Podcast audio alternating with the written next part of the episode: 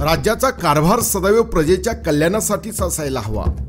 यावर महाराजांचा कटाक्ष असे.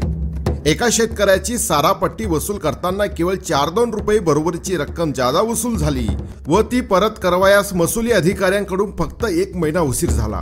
यावर महाराजांनी आपल्या महसूल मंत्र्यांना म्हणजे अण्णाजी दत्तोंना सचिवांना जाब विचारला. कारभार कैसे करता? एका गरीबाचे जादा घेतलेले पैसे अद्याप का परत केले नाहीत? ताबडतोब परत करा. महाराजांना रयतेचा राजा यामुळेच म्हणतात. शिवाजी महाराज हे छत्रपती होते. प्रजेवर समर्थ छत्र धरणं हे त्यांनी आपलं कर्तव्य राजधर्म मानला.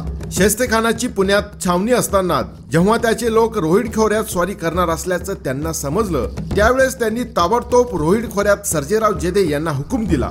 तुमच्या टापूतील सर्व प्रजेला बायका मुलांसह छावणीची वाट चुकून घाटाच्या खाली डोंगरदाऱ्यात आश्रय हलवा. व गनिमी निघून गेल्यावर पुन्हा आपल्या जागी त्यांना ठाण मांडू द्या. यात कसूर झाल्यास तुम्हास जबाबदार धरू असाही त्यांचा इशारा होता.